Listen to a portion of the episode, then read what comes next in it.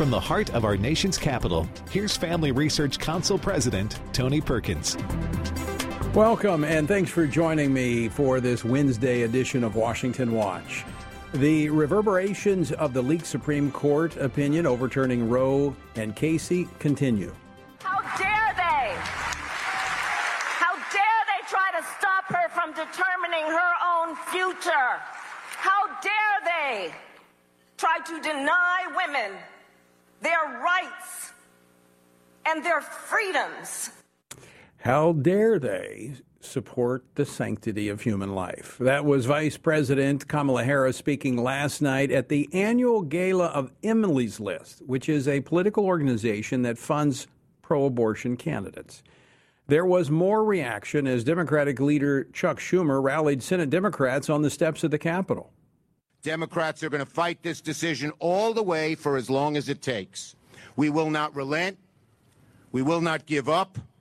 We know history is on our side, and we're determined to preserve the precious rights that are the bedrock of this great nation. I'm hard pressed to say that abortion is at the bedrock of the rights in America. But it is interesting to see that the Democrats now are going to have to use the legislative process to do what the courts have done for them 50 years, and that is to impose abortion on the nation. Well, Oklahoma Senator James Lankford, chairman of the Senate Values Action Team, will join me in just a moment for a reaction to this draft opinion of the Supreme Court. And yesterday, I told you we were going to discuss the Biden administration's Ministry of Truth that has the administration on the defensive.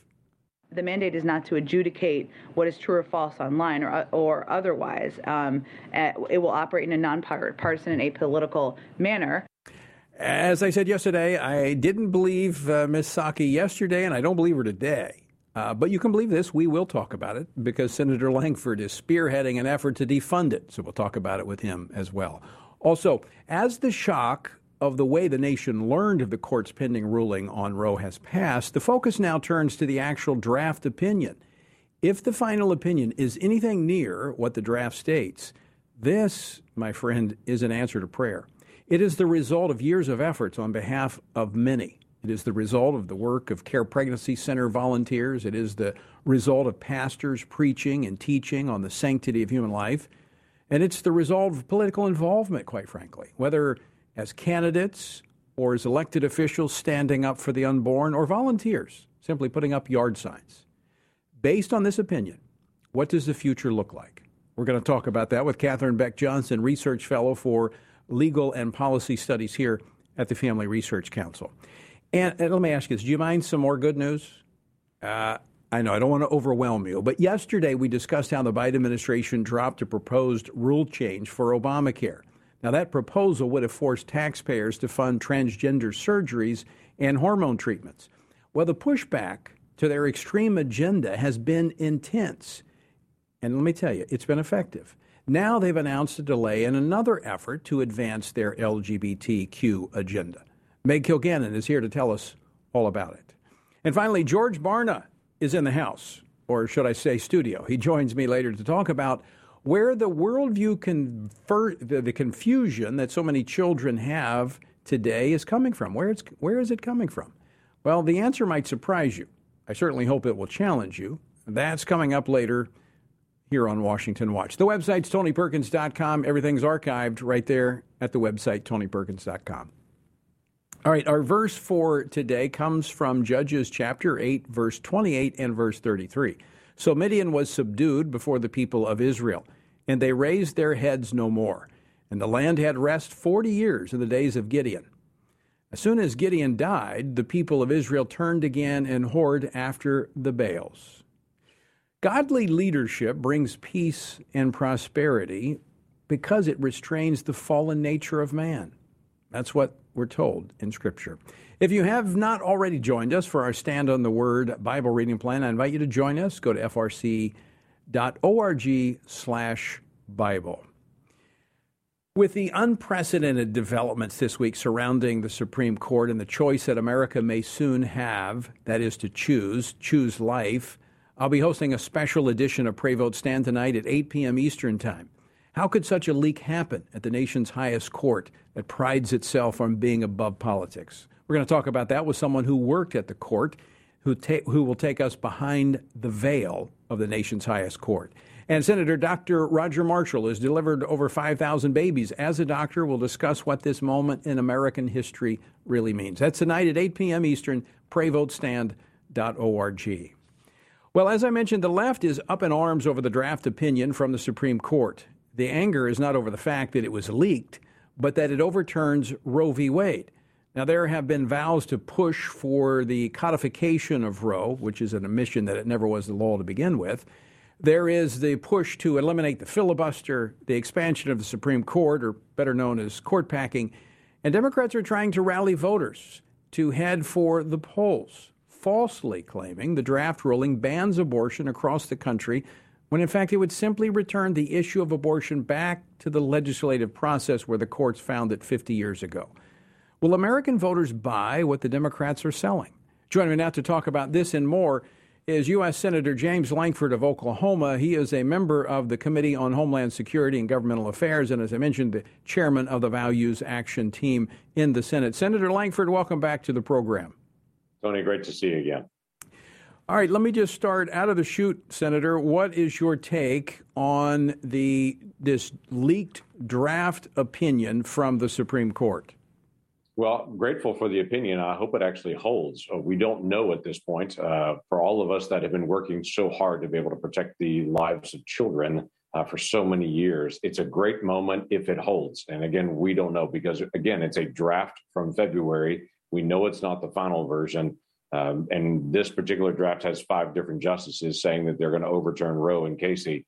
That's a day of great celebration for so many children uh, that are yet to come. Uh, but I'm reserving it and keeping my cautious optimism until we actually get the final version. As far as having a leak coming out of the Supreme Court, it is a horrible day for the Supreme Court uh, because the court has always been a place that's tried to stay above politics. Clearly, this is someone who's trying to inject politics into this moment when the court is all about what does the law say. The legislative branch deals with how do we actually respond to people and the Constitution. The court just deals with what does the law say and we want to keep them above the political fray. Senator, how do you respond to your Democratic colleagues that are essentially running around saying the sky is falling with this opinion and that the court is imposing imposing its view on the nation?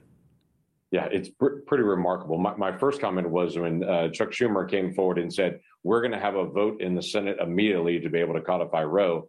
My, my actual first thought was a smile when I said, Well, quite frankly, that means Chuck Schumer agrees with the Supreme Court that this should have been a legislative issue all along, and that the court was simply correcting an error from the court in 1973. Remember, abortion has been around forever in this sense. And so, for 200 years of our history, the legislative branch, the people through their elected officials, made a decision about abortion in every state and nationally. And then the court stole that away in 1973, not based on a law or the Constitution, they just said they wanted it and created out of nothing this new viability standard. And what this court apparently is doing, if this draft opinion holds true, is correcting a 50 year error and going back to a 200 year history of how our country has dealt with abortion. So at that point, my state, many other states will engage to be able to say, we're going to protect the lives of every single child and to be able to stand with the value of every child. And as the left rages uh, right now, screaming, How dare they? How dare they? I simply say back to them, Yes, how dare I actually stand up for the value of every child? And how dare you actually say that some children are expendable and some children are valuable? I think every child is valuable, and I'm glad to be able to stand on that spot.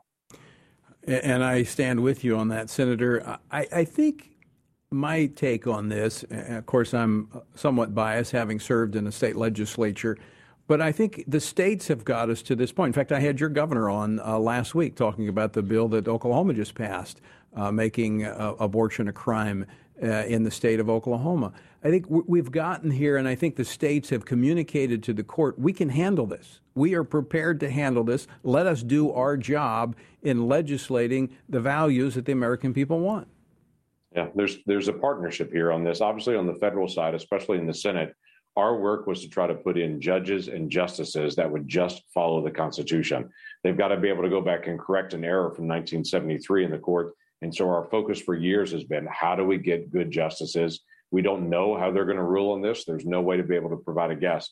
All I need to know is, are you going to follow the law? And then we need states that are going to speak out for the value of their citizens and are willing to be able to say, we want to protect every child. And then they're also going to step up and say, we're going to work on adoption, we're going to work on foster care, we're going to work on parental responsibility and making men that are delinquent to be able to pay child support. All those things are a part of caring for every single child, but that'll be on the state side. So it's been a great process to be able to get to this point, and we're hopeful uh, that we'll actually see an actual final decision in the days ahead.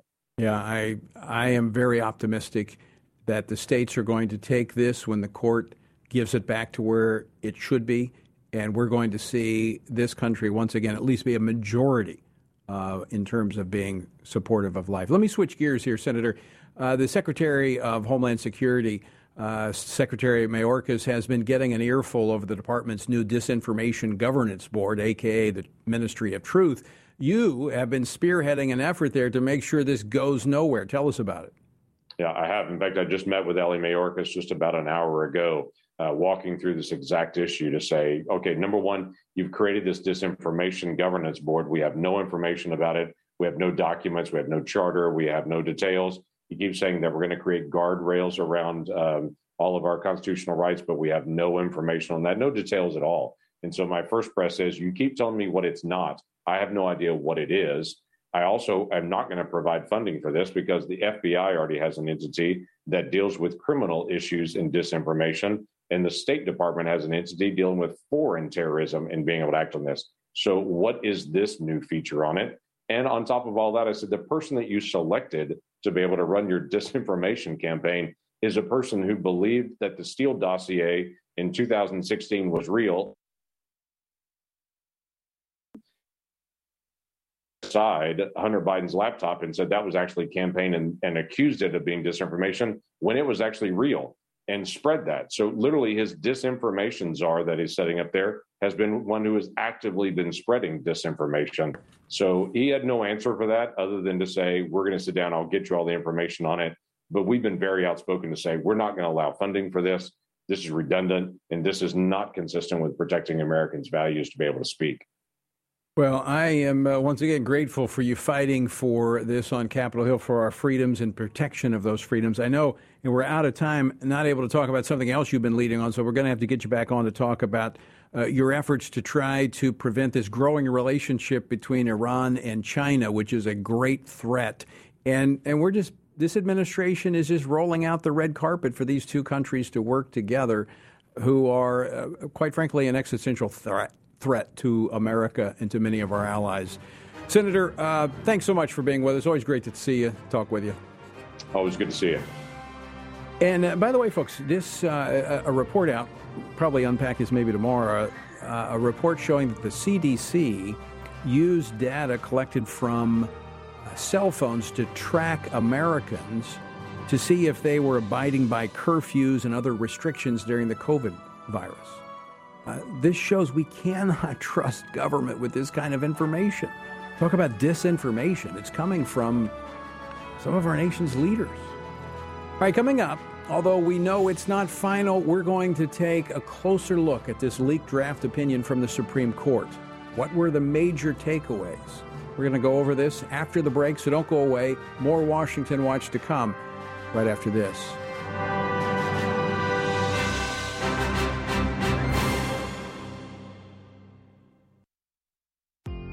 Are you struggling to spend consistent time in God's Word? Then join Family Research Council on an exciting journey through the Bible. FRC's two year Bible reading plan helps you to approach daily Bible reading with an intentional focus of diving deeper into the nature of God and how His Word speaks into cultural issues. By studying the Bible, we can see the grandeur of God unfold throughout the past the Stand on the Word reading plan takes you through daily scripture in an engaging manner to help you stay grounded in God's truth. All wisdom comes from God, and He has given us the Bible as a way to understand the world. Start this adventure today with Family Research Council.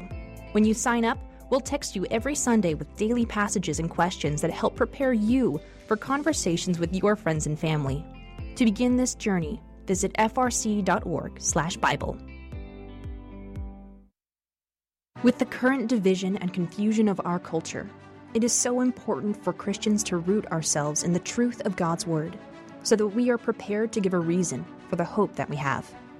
For this purpose, Family Research Council launched the Center for Biblical Worldview. The center applies the Bible and the historical teachings of the Church to current issues.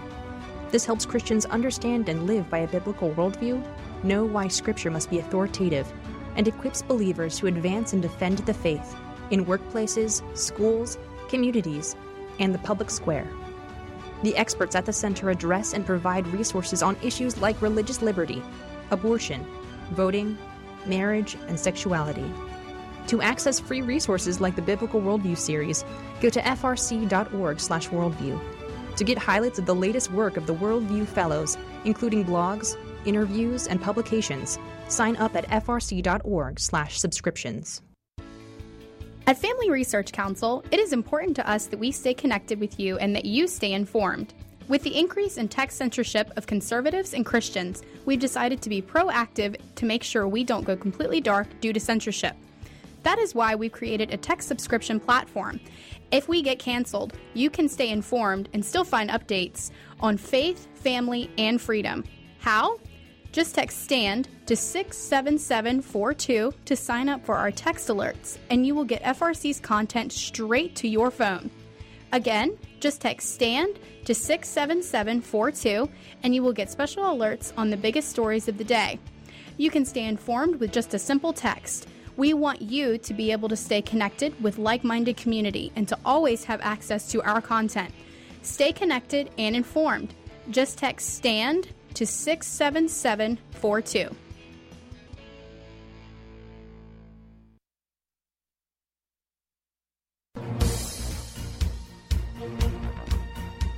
Welcome back to Washington Watch. I'm Tony Perkins, your host, and the website is tonyperkins.com. So glad that you are with us on this Wednesday afternoon.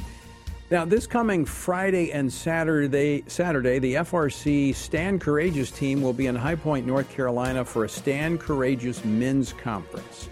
Now, as I mentioned uh, earlier in the week, I hope you know Sunday is Mother's Day. Uh, this would be a great gift for husbands, for your wives to say, I'm going to a men's conference. Uh, ladies, it'd be a great opportunity for you to send your husband uh, to a men's conference because nothing is more impactful for a family than a man who is walking close to the Lord and leading his family to do such. And we're going to talk about that actually later in the program. Uh, with George Barna. Anyway, to find out more about the Stand Courageous Conference that's going to be in High Point, North Carolina, May 6th and 7th, go to standcourageous.com. Right, the, the leaked draft opinion from the Supreme Court that would overturn Roe v. Wade has been getting a lot of attention, mostly from the left. It's been interesting. The right's been focused on the leak, uh, the left has been focused on the draft. Uh, and they're claiming that the ruling bans abortions all across the country. Now, this should be, uh, quite frankly, job number one for Biden's Ministry of Truth because there's no truth in that statement. Uh, oh, I forgot. He's making these outrageous claims himself. What are the next things that are going to be attacked? Because this MAGA crowd is really the most extreme political ex- organization that's existed in American history.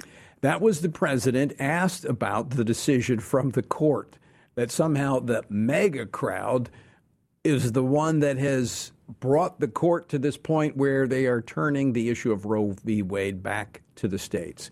So, here with me now to unpack this draft ruling, and again, I emphasize it's a draft as we were talking about, but um, even if it's anywhere near this, uh, the final opinion from the court, it is seismic. It is very significant. And with me to talk about this, Catherine Beck Johnson. She's research fellow for legal and policy studies here at the Family Research Council. Catherine, welcome back to Washington Watch. Thanks for having me, Tony. It's great to be here. All right.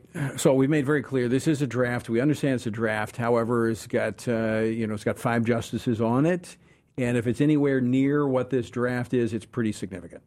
That's right. Like you said, it's a draft. But when I saw it, I was just over the moon. This was a full rebuke of Roe and Casey.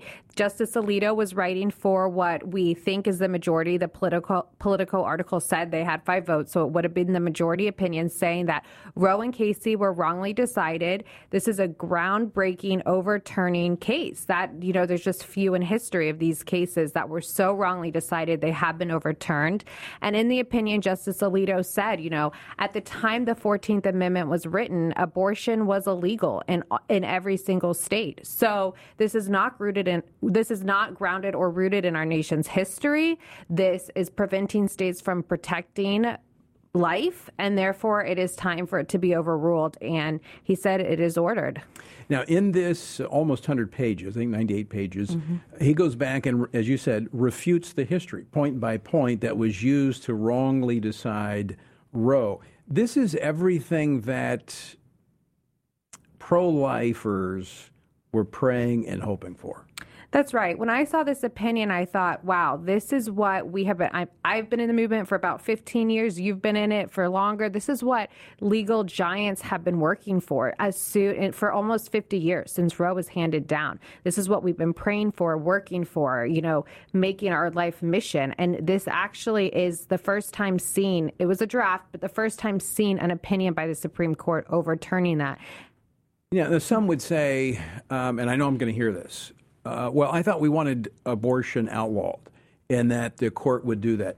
that. That's never been what we've said because we believe it should be in the hands of the legislatures. It should be ha- in the hands of the policymakers to decide this. We're not wanting the court to do what the left wanted them to do 50 years ago and impose abortion on the nation.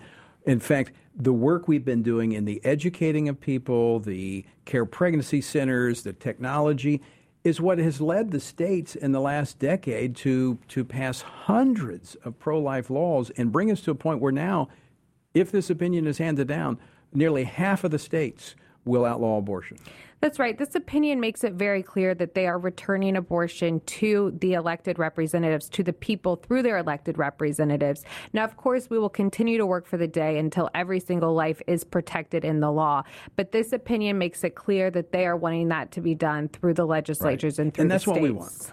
We, we want to work through the legislative process, winning hearts and minds to an understanding that every human life regardless on uh, the zip code that it's conceived in or the side of the tracks it's born on. It has value because it is a reflection of the God who made it. That's right. We want to be able to teach people that, educate people that. And the ultimate goal is that every child is welcomed in love and protected in the law. And we're so much closer.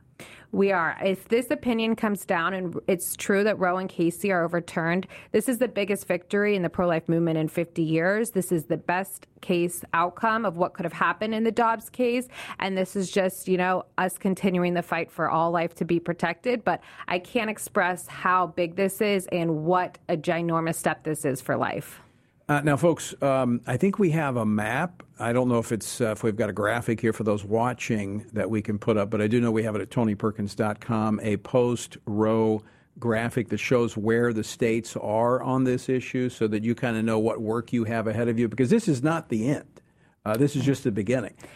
I mean, there's so much work to be done. That's right. This is the beginning of the pro life movement. You know, and this is now where we work with the states, where we work to educate the people on the ground, where we work to protect every life. And like you said, it's just the beginning, and we're not done until every preborn child is protected in the law. Yes. And so that, that takes on many different um, efforts. Mm-hmm. It, the Care Pregnancy Center work has to just has to, to just multiply rapidly the the adoption agencies, the, the faith based adoption agencies. That's why, that's why we've got to defend their rights to operate according to their faith. We need the adoption agencies. We need men and women of faith to run for public office to make sure these state legislatures uphold the sanctity of life. This is not a time to, uh, to, to do victory laps. It's time to roll up our sleeves and go to work. Exactly, and show the pro-choice side that we mean every word, that we care about the woman and we care about the child, and we are here to work with both of them. Yeah, Catherine Beck Johnson, always great to see you. You too. Thanks for having me. All right, and folks, tonight we'll have much more about this at 8 p.m. Eastern Time for a, in a special edition of Pray Vote Stand. You can tune in at prayvotestand.org. All right, coming up next, more good news. The Biden administration has been pushing their LGBTQ ideology, but they're finding strong pushback from the American public. We're going to talk about it. Don't go away.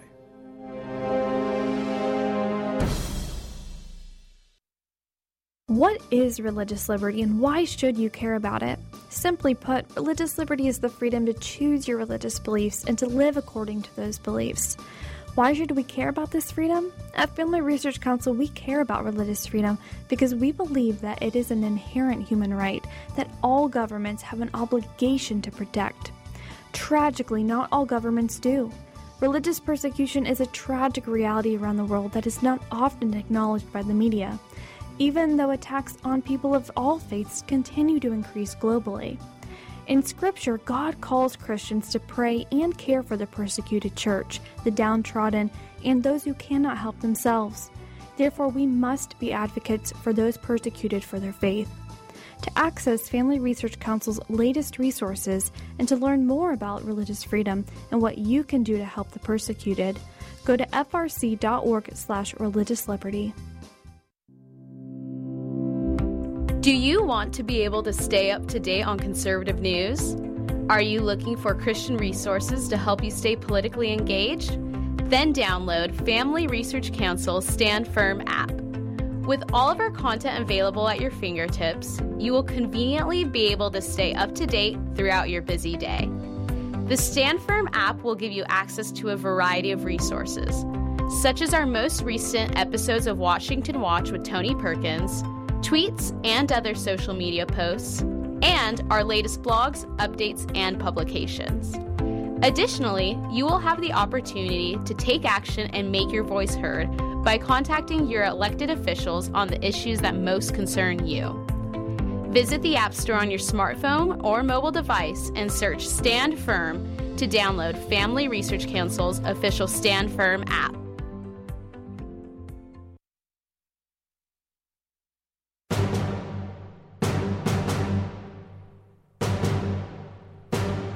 This is Washington Watch. I'm Tony Perkins, your host. So good to have you with us. The website is tonyperkins.com. Now, yesterday on the show, we discussed how the Biden administration has abandoned its plans, at least for now, to force millions of taxpayers to pay for other people's gender transition procedures. That means surgeries, hormone treatments, even for children. Well, something else that the administration has been pushing for is getting delayed.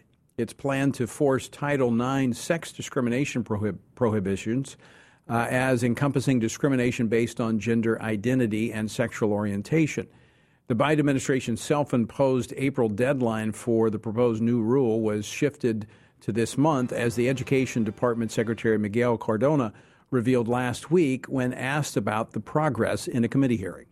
We are working on uh, the new rules, and we're expecting uh, next month that they uh, are released in May. So, what could be behind the delay from an administration that has been so quick and relentless when it comes to pushing the LGBTQ ideology? Joining me now to talk about this is FRC Senior Fellow for Education Studies, Meg Kilgannon, who served at the U.S. Department of Education in the Trump administration. Uh, Meg, welcome back to the program. Thanks, Tony. Great to see you. So, uh, two days in a row, we're talking about rules that have not come about. This, by the president said he wanted this in April. Now they pushed it to May. What's going on? Well, this the rulemaking process at Ed is very complicated, and and uh, the the rule that for Title IX that was released in the DeVos administration wasn't released until 2020 because it took a long lot of careful deliberation, including people from outside groups. So this accelerated timeline they've set for themselves is very difficult to meet in under the best of circumstances. Now, if they go through this process kind of sloppily, you know, not crossing all the T's, dotting the I's, does it make it susceptible to challenge? Sure. Well, the content of the rule, which I'll get to in a minute, definitely is going to make it susceptible to challenge. But what I think they didn't anticipate and what I was really pleased to see was a very fulsome effort on the part of our friends on the, uh, you know, in part of the vast right wing conspiracy, or however we're characterizing ourselves these days, to really make um, substantive and important comments in the rulemaking process to them that they're going to have to consider. uh, and and deal with. And so, so like in the uh, Obamacare rulemaking process, all of the feedback they got from the American people kind of put them back on their heels. Right, exactly, exactly. So leaning into that and making sure that people are are exercising their voices in in their localities. Um, that's also a factor in this okay. um, because they they understand that yes, they're going to reissue the Title IX rule, which basically dealt with uh, university Title IX enforcement. What they would like to do is expand the definition of sex to include gender identity, making it Title IX meaningless for women, and you know right. endangering children. So, just to, to, be clear for our viewers and listeners, the the rule a rule is proposed. In this in this case, it's they were going to propose the rule this month or in April. They've now pushed it to the end of this month. So once the rule is proposed, then there's a period of comment from the public. Then they have to respond to those comments, and then you know at a certain point the rule can go into effect. Right, and and even then the rule could face legal challenge. And if they decide to redefine sex to mean se- gender identity, I think you can expect a very, very significant legal well, challenge. And it's not that. just you know groups like ours and our supporters and constituents across the country that are pushing back. Members of Congress are Absolutely. doing the same. In fact, we had. Uh, uh, uh, Greg Steube was on the program earlier this week talking about his uh, protection of uh, women's sports. Uh, that he's uh, pushing for a discharge. They have a discharge petition. He's trying to get the 218 signatures to force a vote on on the House floor. This has become a big issue. I mean, I've been you and I have been around a, a little while, and I would say 10 years ago, you couldn't get Republicans, m- many Republicans, to touch these issues. Sure. I remember when I fought some of these early battles against the whole LGBTQ agenda. Uh, of course, back then, I don't even know that we called it the LGBT. It was just the homosexuals that were pushing a lot of these things and uh, the gay lobby. And people didn't want to talk about it. They weren't for it, but they didn't want to talk about talk, it. Uh, but now you have Republicans leading the charge against this. Well, when the issue starts to impact children instead yeah. of just focusing around what adults might like to do in the privacy of their own bedrooms, when these ideas must be promulgated to children and explained to children outside the purview of parents and in secret yeah. from parents, uh, this is when the public kind of yeah, I think, absolutely. Up. And then what's happened is, you know, this has gone from the privacy of someone's bedroom to the chalkboard in the classroom. Exactly. And and the parents are saying no, no. I mean, it's like uh, Tip O'Neill, former House Speaker years ago, said all politics are local. There's nothing more local than what's happening with your children. Absolutely. Um, and it's great that people are becoming engaged, and we have lots of folks that are running for office now, running for school board, running for local county executive positions, and that is desperate. We desperately need for that to continue. And uh, on the way out, put put in a plug for where people who want to run for school board can find out more information how to do it. Uh, you go to www.frcaction.org/schools. Somehow, I knew you would have an answer. Meg Kilgannon, always great to talk with you. Great to be here. Thank, Thank you. Thanks so much for being with us. Uh, folks, again tonight, 8 p.m. Eastern Time, a special edition of Pray Vote Stand. We're going to take a deeper dive into the, the leak at the Supreme Court. We're going to have a former clerk who was at the Supreme Court is going to talk to us about how this could have happened. And we're going to be talking with Dr. Roger Marshall, Senator from Kansas, about what this means going forward. And then we're going to have some prayer points, how you can pray. All right, coming up next here on Washington Watch, there is a crisis in our children. They have a confused worldview. Where's that coming from? How do we fix it? Well, joining me after the break, George Barna is in the studio with me. Stick around, more Washington Watch to come right after this.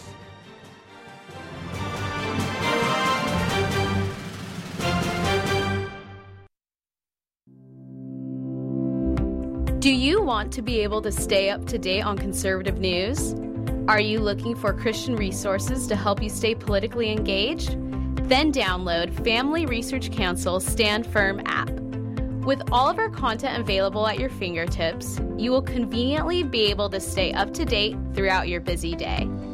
The Stand Firm app will give you access to a variety of resources, such as our most recent episodes of Washington Watch with Tony Perkins tweets, and other social media posts, and our latest blogs, updates, and publications. Additionally, you will have the opportunity to take action and make your voice heard by contacting your elected officials on the issues that most concern you. Visit the App Store on your smartphone or mobile device and search Stand Firm to download Family Research Council's official Stand Firm app. What is religious liberty and why should you care about it?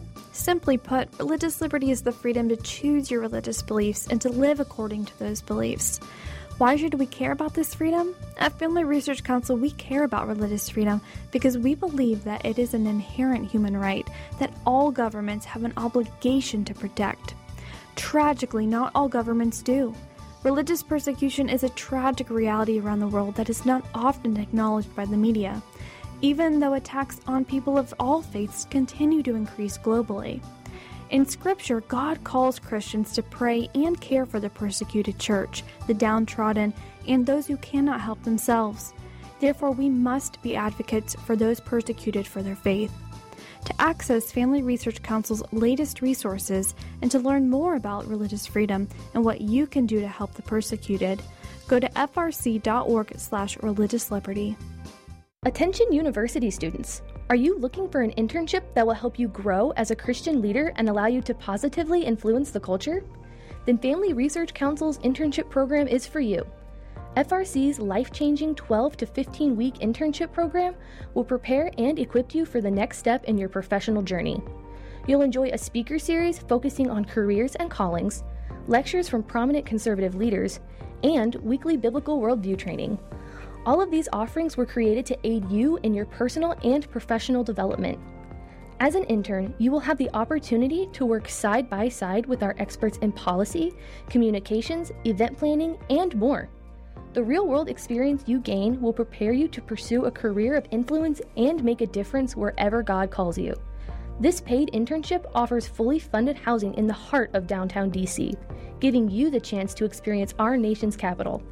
Visit frc.org/internships to apply.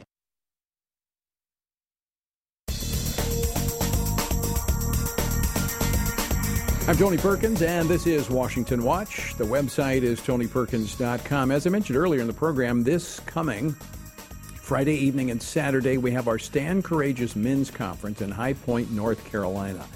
And men, if you're within driving distance, in fact, at this point, if you left, you could get there from almost anywhere in the United States.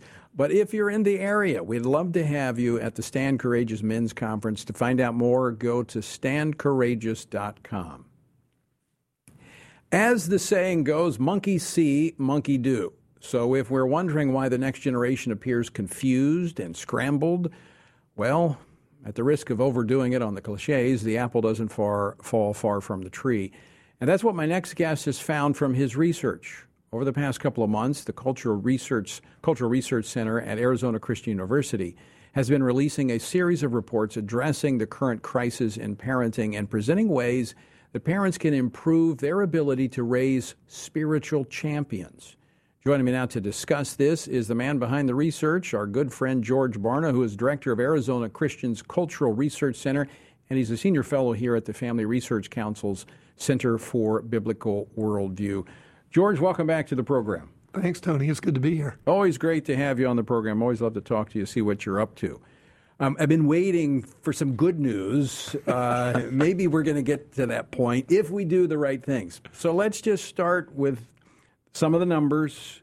Uh, when we look at the worldview of young people, where are we? Well, uh, we can look at that different ways. We can look at it generationally. We know with millennials, only 4% have a biblical worldview. When we look at Gen Z, the next younger generation, it appears that they're going to come in at about 2%. Uh, the most recent research we've been doing is among parents, parents of our youngest children, those under the age of 13. And there we find that only 2% of the parents of our young children have a biblical worldview if we were to say, well, you can't expect that of most Americans, what about, say, born again Christians who have young children? Even there, it's only 8%. So we've really got a long way to go. All right. Brings up the obvious. You know, if I'm a parent and I want to teach my child to swim, but I can't swim, how am I going to teach the child to swim? Unless I get resources and I make it intentional and I bring others in to help. So if a parent, and we're talking about, it, it appears the younger the parent, the fewer have biblical worldviews. Right. And if they don't have it, how can you teach what you don't have? Well, that's exactly the problem that we've got. But it relates to another issue that we see in parenting, which is that the chief parenting strategy of most young parents today, most parents of young children today, is kind of an outsourcing approach to parenting, a subcontracting approach, mm-hmm. where parents love their kids, they want to do right by them, but they're busy, they're distracted, they're overwhelmed. And so they say, you know, I really don't have the time, I don't have the skills, but I love my kids. So what I'll do is I'll go out and I'll hire the best, I'll get the experts. And so they hire teachers, they hire coaches, they hire tutors, they hire pastors, they hire all kinds of outsiders to raise their children for them. Now, the difficulty is because worldview isn't anywhere in the mental matrix of most parents. They're not thinking about their child's worldview. They're just taking people who have good skills without taking any account of but what are the values? What are the beliefs that these people are going to teach my children? What kind of behaviors are they going to model for my children? And so, consequently, a lot of not so great stuff gets shared. When you look at looking at some of this, the results of the research, uh, nine out of ten parents of children under the age of 13 embrace a muddled worldview that mixes a variety of alternative life philosophies most of which have little to do with biblical truth. Where does this come from? Well, when we look at those parents, we know that by and large, their parents didn't have a biblical worldview. Parents, we know biblically, have the primary responsibility for inculcating. Well, that, that, that comes from Deuteronomy chapter 6. Absolutely, yeah. And there are a number of verses in Proverbs that support that. So we know that it wasn't passed on to them by their parents we look at the church experiences that most of them had, and children in most churches in America are not seen as a spiritual priority. Now, we want children to come because what do we measure? Numbers of people showing right. up. But what are we teaching them? That's the issue, is that we're not really teaching them any kind of systematic theology. We're, we're, we're telling them Bible stories, but not teaching them biblical truths. Yeah, and part of the reason for that is that we want the kids to leave with a smile on their face. We want them to be happy. We want them to maybe make a friend. We want them to have a good time. And, and, and we think that's what will bring them back. Well, more importantly, from the church's perspective, that's what will bring the, the parents back. Happy child, happy parents. But at some point, and I get that. All right, I get that. I've been a pastor, and I've, in fact, I grew up in an unchurched home, and I went to a vacation Bible school um, and that's how my whole family came to Christ. And honestly, it's because they had good cookies. And I wanted to go back. so I, I get that. I understand that. But at some point, you've got to transition from the cookies and the Kool Aid to biblical truths that bring about a biblical worldview. And I'm grateful that the church I was in that they did that. They they taught the scripture, and so I developed that biblical worldview. But I'm willing to bet that even in your case, we haven't talked about this, I don't know, but just based on the averages, your church may have done a good job with you, but their primary responsibility really is to support your parents, to equip them to raise you. And the fact that you have a biblical worldview isn't because of the half hour a week that you heard teaching at a church.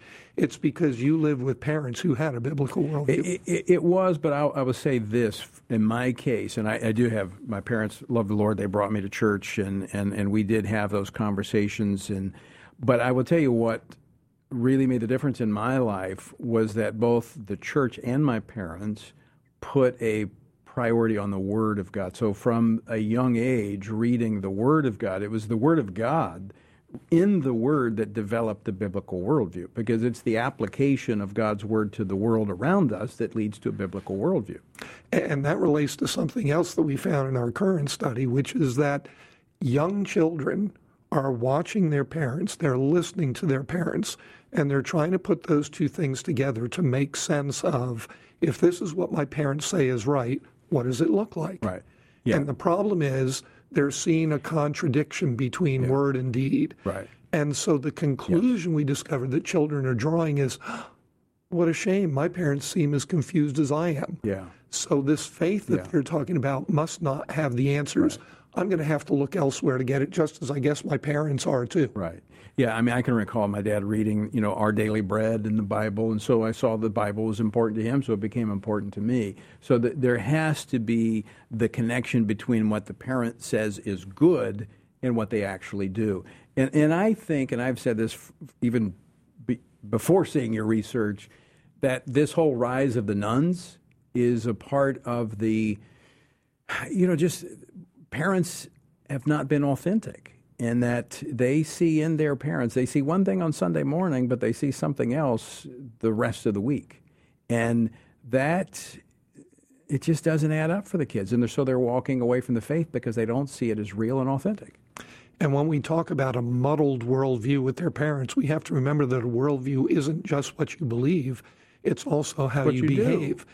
Because you do what you believe. Yeah, and look, fo- folks, I, I'm not I'm not trying to be harsh here, but I, am consistent. I will say that. I have said repeatedly it is up to the parents to teach the children. That's what the scripture says.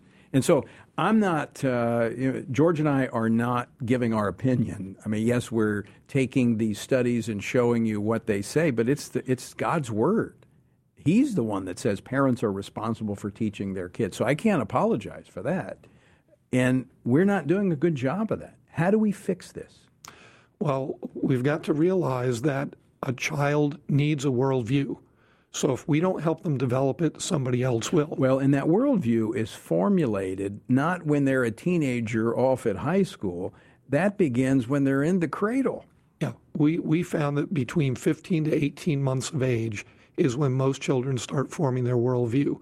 Why is that? Because your worldview is the center of your decision making every choice that you make goes through that decision making filter, your worldview. Right. By the age of 13, it's almost completely in place. So it's important that we do this when, when they're young. And so that means that we've got to be very intentional and strategic about it. And we've got, and part of that strategy means also that the media that we allow them to be exposed to, we discovered that, that that's the thing that has the greatest influence. Yeah on the development of the child's worldview. Well, would this also speak to the fact that the government wants early childhood education? Could there be someone on that side that sees the value of being able to indoctrinate these children at a very early age? Listen, Mussolini, Stalin, Mao Zedong, all these leaders and more authoritarian, totalitarian leaders said, give me your children until seven, eight, nine. They used different ages. It was all before the age of 12 and I will have them for life. They understood that that's when their worldview develops, and they wanted to be there to do it.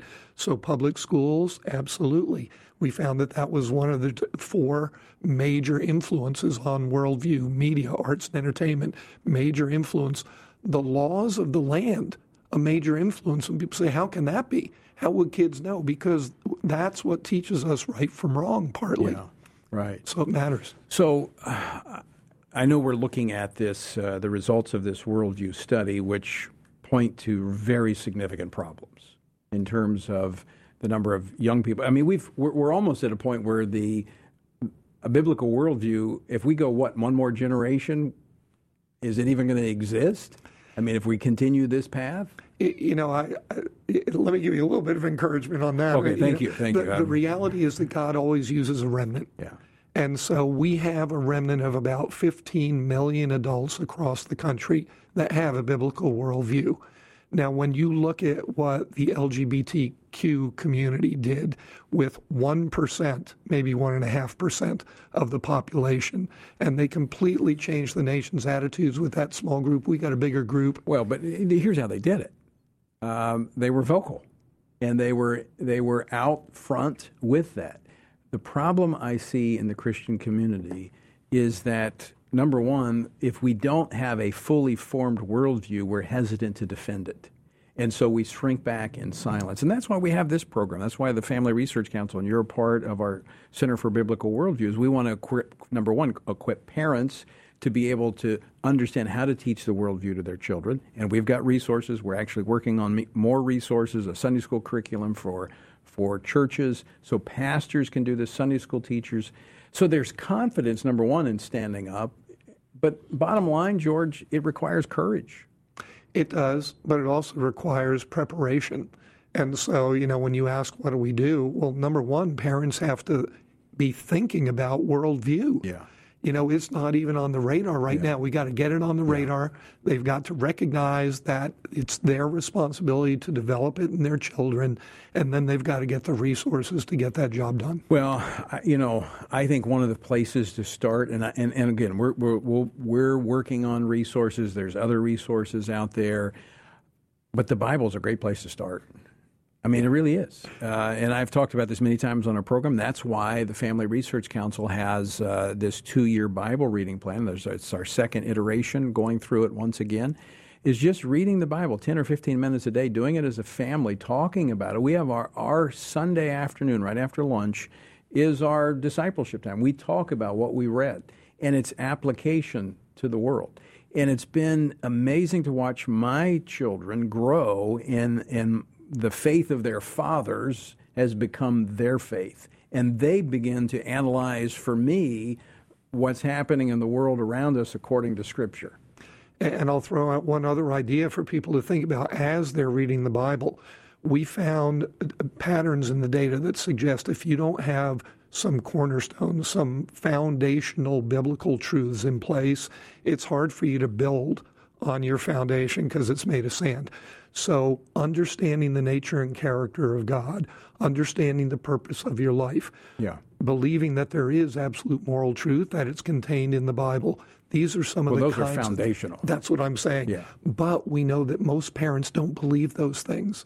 And so until they get those foundations in place, it's going to be hard for them to grow spiritually. Well, and that's what defines biblical worldview is you, you've got to have that before you can move forward in teaching. Absolutely. Yeah. Absolutely. It can be turned around. Yes. But it's going to take effort. And we have to be intentional. Yes. We have to be strategic. We have to be consistent.